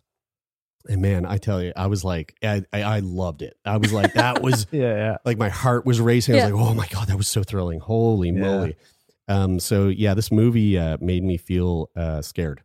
this is what I love so much about horror is that it's so unique to each person, yes, right? yeah, Because Mhm. like what got me in this film was totally different from that. yeah, Um, it was mostly the stuff from the opening scene. yeah, right. Mm-hmm. And then there's one absolutely stunning scene with the house Yes, that just S- s- Oh, something of goodness. nightmares, like Yeah. truly nightmares, but also beautiful. Yeah, Like I just loved it. So yeah, horror is yeah. very best. I'm just to echo what you said at the beginning, Jeremie. Like I'm so. After we watched this, we watched the final trailer, the one that we've been covering our eyes and ears in movie theaters for, For weeks. weeks. now, trying to avoid. Um, I'm so glad that we did because Yeah. it gives away the whole movie. Yeah. It gives away so many key things that I thought were so amazing about this movie. So I'm just so grateful we were able to avoid that. And yeah, I'm I'm I'm s- I I, I loved everything about this movie. It had me on the edge of my seat. Um, I'm I'm very happy that it was awesome and that we all enjoyed it. yeah. Mhm. And everybody had a good time with Oh it. yeah, walking out of that, like everybody was just like, "That was so great," Yeah, we were and all like having that energy. yeah. Yeah, Um, and I'm I'm just stoked for whatever Jordan Peele does next. yeah, He's just he, what he's doing with horror specifically is just my jam. yeah. I absolutely love it. He's so it's so funny, man. Like him, like Key and Peele. Going, going from Key and Yeah, Peele yeah. to like being literally one of the like the the best horror film directors of our time. Hmm. It's fascinating. It, it's his his career is just so so interesting. Yeah. you know, like The Rock. You know, you look at Dwayne Johnson, you're like, what a what a what a weird, fascinating trajectory that your life has taken. And uh, Jordan Peele's got that going on right now. It's just it's so interesting. Yeah. If you were to tell me that The Rock is the second highest paid actor in Hollywood, I'd be like, excuse me? Like, do you smell like from the days of do you smell what the rock is cooking with the Yeah. eyebrow? Like Yeah, yeah. to, to what it is today. It's it's unreal. It's Yeah. so wild. Yeah. It's nuts. Okay, Kylie, bring us home. All right, I have to say, I felt so much pressure for the for this last movie because we we've had a beautiful conversation, so I guess I didn't have to worry about anything. But um, we watched some weird ones and some tough ones Yeah. and some complicated ones to start with. So I I really wanted to pick something that was going to make us all cry. I couldn't figure it out. so I picked something different. Um, there was a movie I really wanted to pick that I I don't I really doubt any of us have seen, but I'm not going to say what it is because I'm going to try and find it later. But it, it's not available anywhere. yeah, right. Um, you can't rent it, you can't buy it. Same with Akira. You cannot find Akira anywhere. Th- that's Right. Mind-boggling to me. Wild. Yeah. Yeah. Wild. This one you can probably the one that I wanted to pick is really new and it's it's North Ooh. American, so I don't know why. But what I ended up picking um, is the 2017 movie Thelma. It's directed by Joachim Trier um, and written by him and Eskil Vogt, who he writes all his movies with. I did look it up afterwards. It's in Norwegian and Swedish, Ah. the languages. Um, the main cast is Eili Harboe as Thelma, Kaya Wilkins as Anya, who I think we all thought was a total babe. Oh my god. Holy moly. Henrik Rafaelsen is Trond and Ellen Dorrit Petersen is Unni. Um, I have cobbled together various synopses and added my own to it because I thought they all revealed way too much. So this is my combined and created synopsis. A college student starts to experience extreme seizures. She lives a normal student life away from her conservative parents. She soon begins to realize there's something strange about her. Nice. Good. So, uh, what I quickly realized is that neither of you had even heard of this movie. No. Mhm. It's actually been something I've been wanting to watch for a long time. um, before I even knew about Worst Person in the World, which has kind of made Trier really well known right now. What did you guys think of this? Elliott, start us off. Yeah, like you said, I hadn't heard of it. I had seen the poster, um, and that was kind of the extent of my knowledge about it. Um, and I so I didn't know what to expect going into it at all. But I think that all of us, it was a testament to it that all of us were totally engaged in this movie. Like we were all kind of trying to figure out what it was about and what was going to happen in it. So yeah, I was kind of on edge the whole time. Um, and I, I thought that it did a really great job of building tension Mm. and building intrigue the whole way through. Um, and it does, yeah, it has some pretty upsetting stuff in it. Like it's, yeah, it's a, it's, it's not like the most intense or most upsetting thing I've ever seen, but it does have some imagery in it and some, some themes. and Haunting. some- yeah, very haunting. It kind of sticks with you. Yeah. Jeremie, this was like a, a real experience of mystery movie pick, Yeah. which like you like you both knew nothing about it. Didn't even hear of it. So like as it's unfolding, like you're not even sure what to expect. Yep. Um, what do you think of it? Uh, I mean, the fact that I had no clue what is is one of the things that made it so enjoyable Mhm, because I really didn't know where it was going to go, Mhm. what was happening. There were a number of times in the movie where I just remember going, "Oh my, oh oh no." You Yeah, know, I like, have written here how often you said, "Oh wow." Oh wow, yeah, yeah. Like I was just, I was, I was really. There was a, a number of times where I was just Your audio commentary was very fun. Um, I so here's the thing. I um, uh, I love religion as used as like a an allegory or as like or as like a narrative tool. Mhm. It's one of my favorite things, um, ever. Like I it, like religion and cults are like my two things that I just I I love when it's included in in a in a, a story. Um, and which is funny because like I, I although I, I you know my family technically grew up Roman Catholic, um, uh, I I kind of like I, I I fell out of it when I was like twelve. I just told my mom like I'm not doing this anymore. You know I don't believe in the tooth fairy, nor should I believe in Jesus or you know all these stories that we've been you've been telling me. And my mom was like, huh, well, I can't force you, so whatever. um, and then I became like staunch atheist, like like kind of a annoying atheist, you know.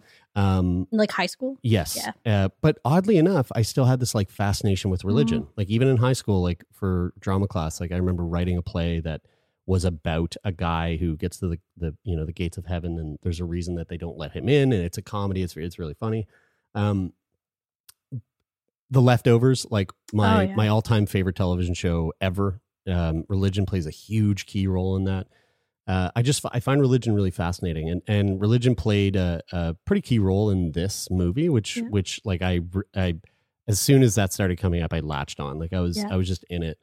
Um, I I thought it was a really cool slow burn of a film, and um, and even as the story started to unfold and we started to learn more about Thelma and about what it is that she's struggling with, that this thing that makes her different um i didn't know where it was going to go Mhm. like i was thinking oh maybe this is going to go down uh you know go down a road where she's going to be bad or maybe it's going to go down a road where she's going to be really good Yeah. uh i don't really know and and the way it ended um i thought was like a perfect ending like i, I did, I love thought the ending, ending. was so So so good. so, cool Agreed. um and yeah i really i i was i i really enjoyed it i thought it was great Well, that's so. We watched like three pretty zany, action-packed movies, and then this was. I would describe this as a movie that unfurls, yes Mm, um, yeah like, just throughout. And you know, interesting that you say like when, when something's about religion, you latch onto it and you're fascinated. Would you say? yeah totally Like we, The Leftovers is also our favorite TV show of all time, hands down, amazing. But I, I was raised completely without religion, Yeah. like completely without. So both of my parents, I think, grew up it, like going to Sunday school, going to church, um, and it like it wasn't even mentioned to me as a kid. Like I have this dis- this distinct memory. I was living in the second house I lived in, so I must have been like 9, 10, 11 and saying to my mom like, "What happens when you die?" And she, she just like casually looks at me. We're in the kitchen and she's just like, "You go in the ground and the worms eat you." And just like walks away. And I'm like, "All right." not wrong My now my dad was spiritual, I would say, but not Yeah. religious. When he was Elliott knows this, but when he was 16, uh, he was working in a t- uh, a mechanics shop and a tire blew up in his face. Mm. and he got hit with the hubcap. Oh wow, wow. Uh, yeah, it, it destroyed half his face. He lost his eye. Oh my god. Um, and like, yeah, like he the the impact of it ripped his neck apart, oh my god. and he he died. Like he flatlined. They um, it's really interesting, unimportant but interesting. My mom's dad was there when it happened. Um, my parents weren't dating at the time, and they didn't have time. It was in Rocky Mountain House in Alberta. They didn't have time to get him to get an ambulance. So they like threw him like all these men who worked at the shop. My dad's sixteen. They throw him into the back of a truck oh my god. and and race him there. But he uh, he died from internal bleeding, and they got him back. oh my god! and and from that experience, like that whole experience, I I think Changed him. Oh yeah, and that's the root I think of of why he died at 55 is he was on prescription pain meds his entire Mm, life mhm. From this pain and he never learned how to talk about it. Yeah. He never learned how to talk about it. I only found out recently that he had to take out his eye and clean it. He always told me it was partially real. My mom told me this like a, a couple months ago and I was like, "Holy shit, like how did I not know that about him?" And she said he never took it out in front of me either. Like what a life to live. Um, but because of that, he had this like deep spirituality, but it like came from this, like he just felt like th- this, there's something else. And I know this because of when I died. Like he just felt that, but, but it was never tied to religion. Right. And I remember my, my mom, oh, my mother, sending me to Faith Bible Camp in Alberta um, when I was like 10, 11, 12. There was this neighbor, uh, my mom's best friend's daughter is a year older than me. I thought she was really cool and she was going to the camp. So I wanted to go. And they do like three months worth of church in like a week. And I had never gone to church. I didn't know what prayer was Mm. And it just like messed me up so badly. I was like, why is everybody closing their eyes before we eat? Like I we had to like memorize biblical verses and I Yeah. it was uh it was such a shock. So when I see things about religion, particularly as they're portrayed in this film, like I'm deeply uncomfortable and I also like just don't get it. Yeah. Mhm. I just don't get it because it's completely I was so old by the time I figured I like learned what religion was that it just like doesn't make sense to me. Yeah. Yeah. And it's it's so interesting because I feel like we're all kind of coming at this from different Yeah. yeah viewpoint. Like my and the, my experience with religion growing up is that I didn't go to church. My my family's not are not my family is not religious at all. But because of a proximity thing, I went to Catholic school from kindergarten until grade ten. So I was very much immersed in mass and like doing ceremonies at churches and getting taken to a camp once a year where like you go and they they lure you in they lure you in with kick the can and like tug tug of war and Tetherball. and stuff like that but then in the evening time they make you go to your corners and like say little prayers and yeah. stuff Yeah, right. exactly so like i i kind of grew up with this knowledge of catholicism without actually practicing it and a lot of my friends went to catholic school because they were catholic so Mm. i i had a lot of catholic friends as well um but yeah like i identify as and identified as uh atheist for like a really long time in my life. So yeah like it, it's it's funny because watching a film like this like it doesn't raise discomfort in me. I, like i mean the obvious things do but i feel like from the religious standpoint it doesn't do the same thing to me as it as i think it does to you. Whereas like that it doesn't cause me that discomfort. Mhm. maybe because i have a little bit more experience just from a different perspective Then there's an interesting part of it too that doesn't apply to any of us. But um, one of my real like one of my best friends uh, grew up evangelical and is queer, Mm. and it's been incredibly painful. And parents are still really religious, right? It's it's a painful process Yeah. to to change your your point of view and then to like be a part like to, to come into your queerness and have your family not accept that um and as i was watching this i was thinking about her and thinking about how traumatic watching this film would be that like yeah, yeah. if i rec- she'll be listening um when Yeah. like when she needs to be in the right headspace to watch this probably and know Totally. that there's going to be a lot of religious trauma that might be brought up Yep. Yeah. um and that was you know so that was something that i think for me was just so fundamentally like like i loved this movie yeah. like Mhm. like this was a like maybe one of my favorite movies i've seen in a while.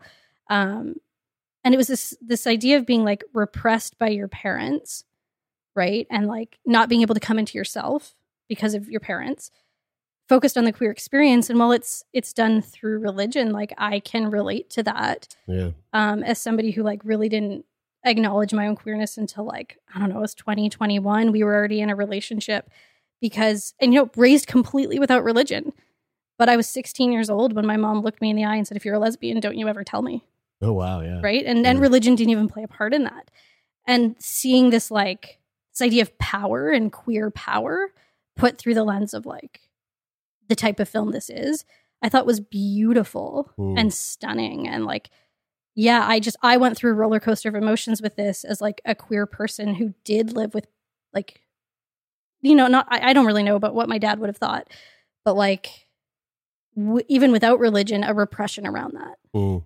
you know Hmm. i thought it was really powerful I got that too. Like it, it felt like it was super impactful on multiple levels, but by the end, I, th- I think you said Jeremie, like the ending is very like I I love that it, it takes the ending that it does, and where it could have taken something probably a little bit more familiar. You liken this to another like '70s horror movie, Yeah. a very famous horror movie, and it subverts that, and I think for the better, Mm. given the story that it's trying to tell. well yeah and the po- the power that i felt from this would have been lost if it was ended in a different way Yeah. right? Yeah. Yeah.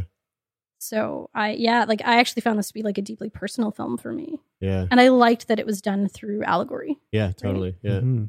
yeah awesome yeah i love that i i think like from an execution standpoint for me like i think um Eili Harboe was incredible No. like just like I have fro- such a crush on her. she's like Oh my totally goodness. babely Oh but my like sh- like just delivered just such a great performance and like Yeah. hold, held the movie down so well um but also like i thought again here like cinematography w- was so good like they i mentioned it while we were watching it but like so many like lingering shots on like things in the background or very slow push-ins like the the movie's book ended with a very slow push into like a crowded square of people and then it ends with a, a pull out from that that same kind of scene Mm.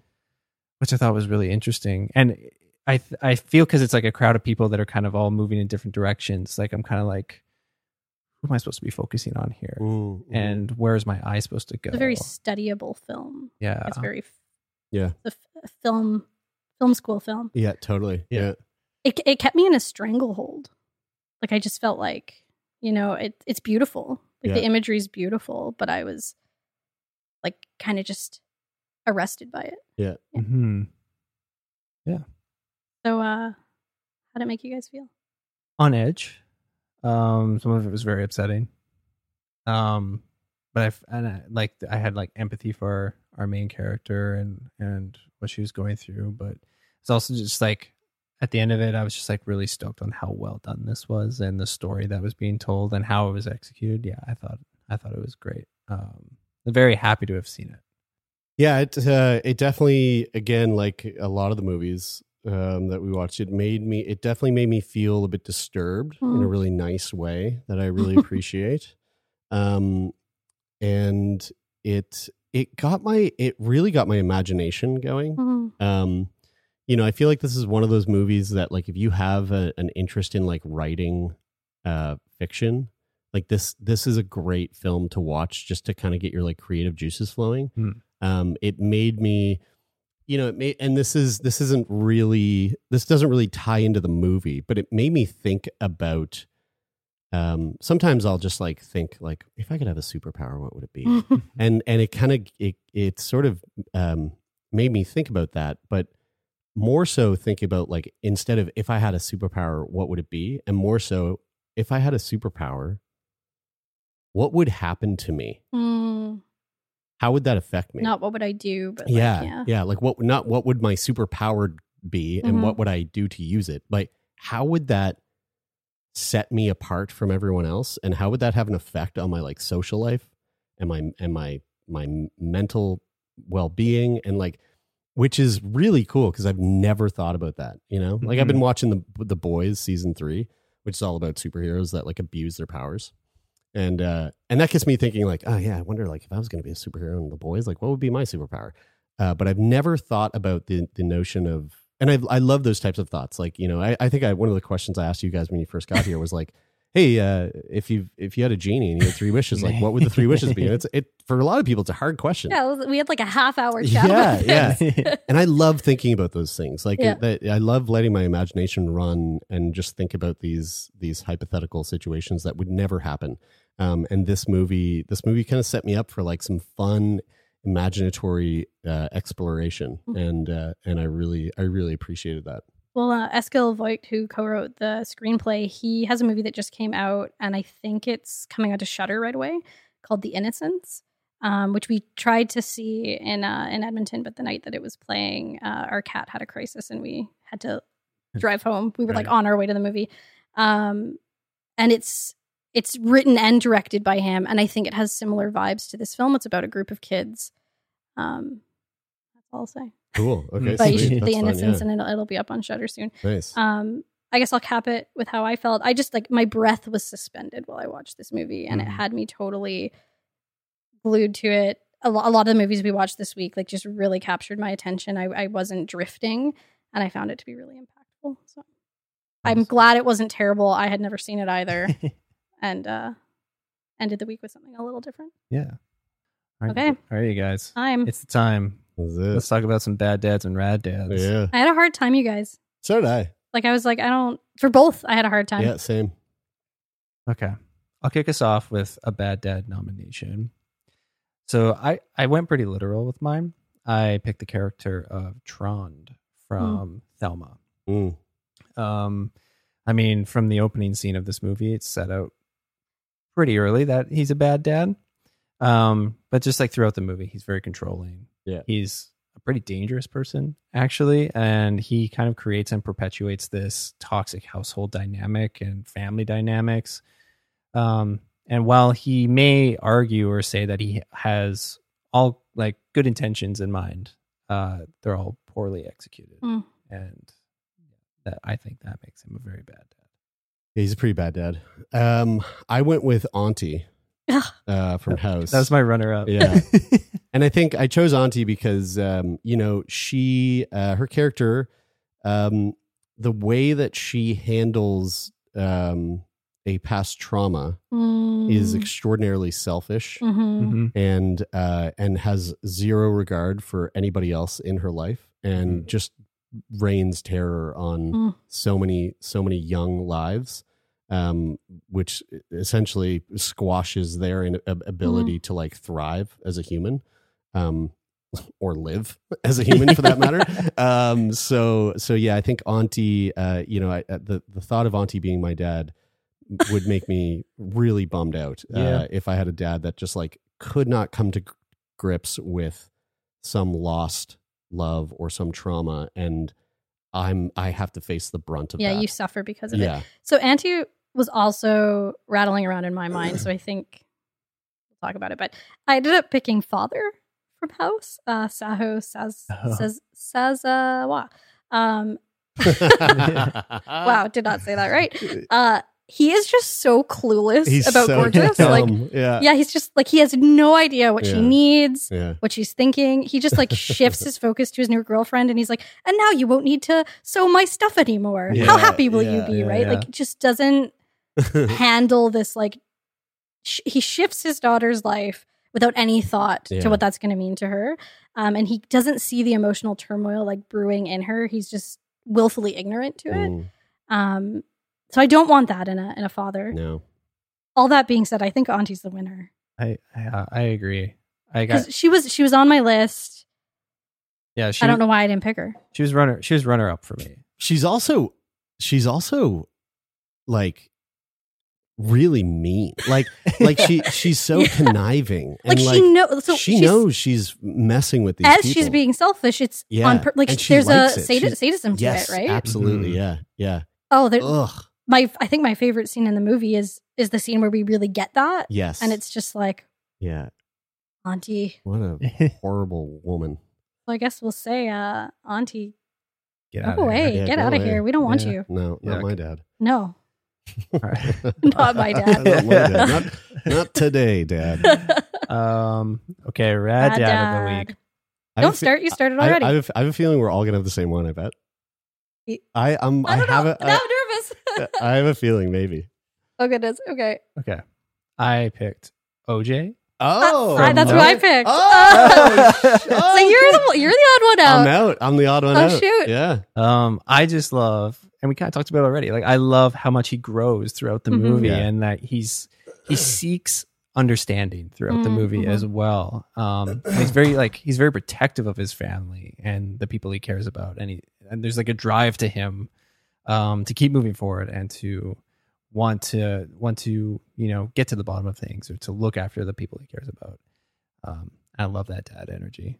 Yeah, that's what I said too. Is like you know, he reminds me probably of the difficult dads that like many. My dad was not like this. Like my dad was super hard to be mad at, even Mm. when like he just he deserved your anger. mhm. Because the second you got in the, the room with him, he's like got so much warmth and like Mm. childlike whimsy, and it was just like I really want to hate Yeah. you right now, but you're so you're just like the energy you exude is so wonderful. So my dad was not like this, but I think a lot of people's dads are where they like they feel closed off, they feel hard to crack, Yeah.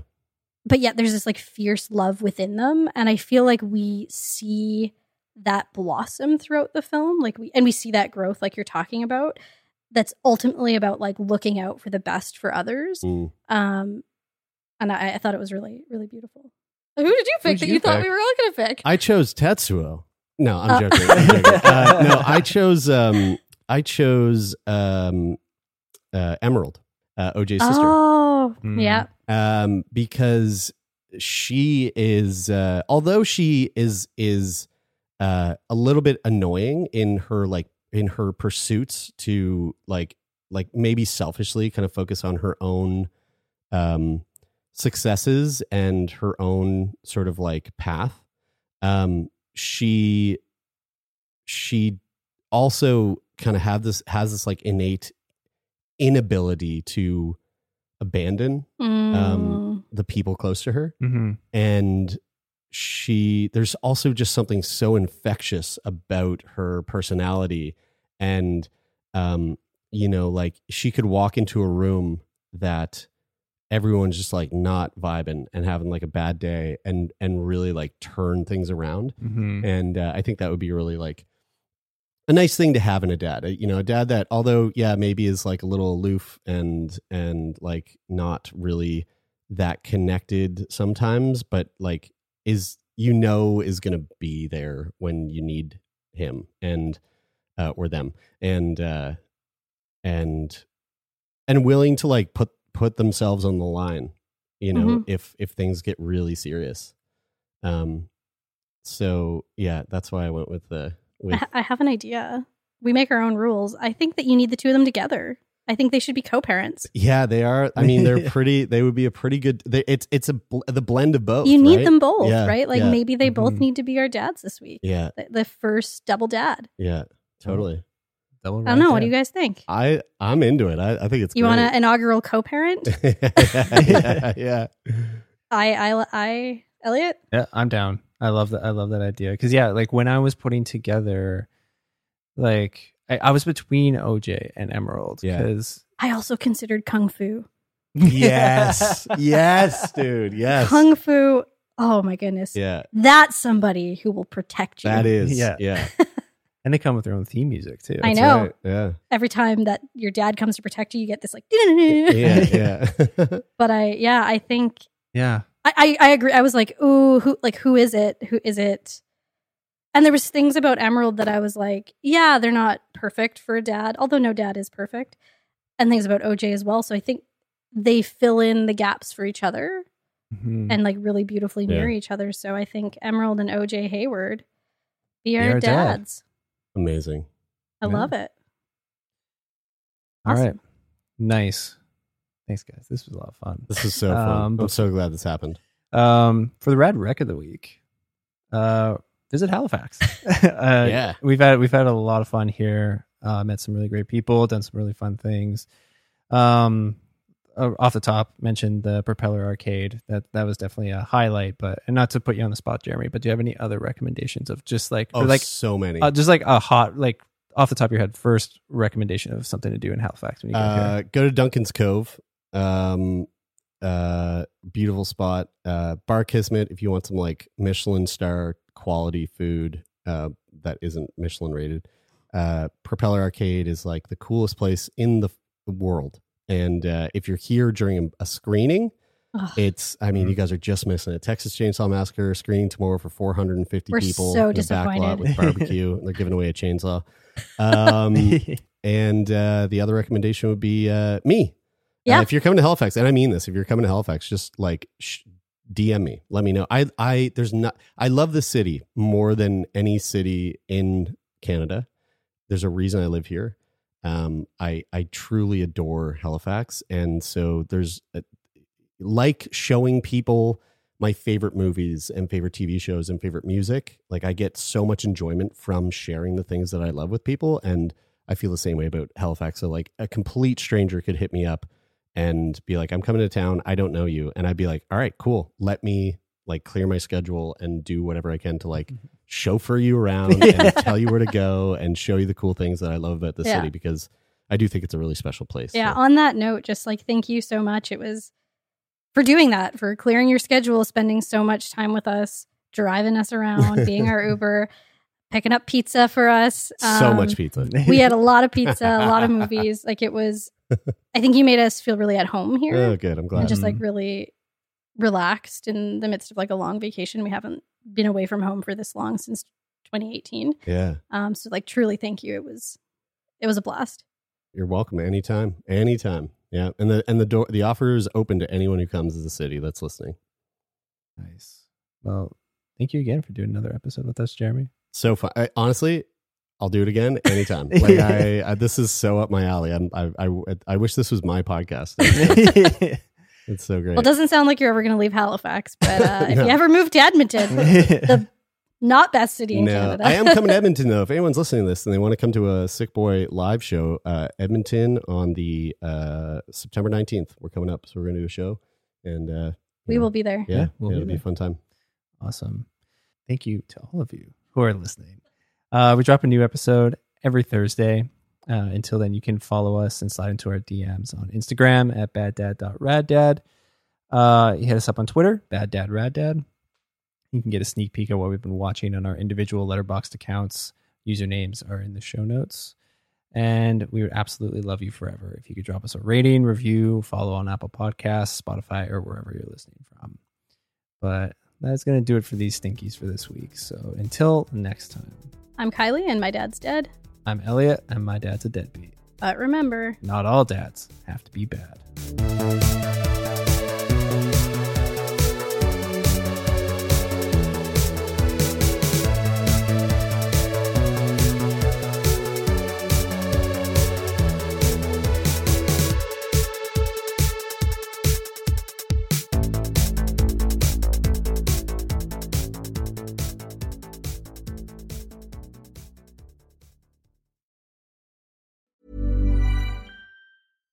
Hi, I'm Daniel, founder of Pretty Litter. Cats and cat owners deserve better than any old fashioned litter. That's why I teamed up with scientists and veterinarians to create Pretty Litter. Its innovative crystal formula has superior odor control and weighs up to 80% less than clay litter. Pretty Litter even monitors health by changing colors to help detect early signs of potential illness. It's the world's smartest kitty litter. Go to prettylitter.com and use code ACAST for 20% off your first order and a free cat toy. Terms and conditions apply. See site for details.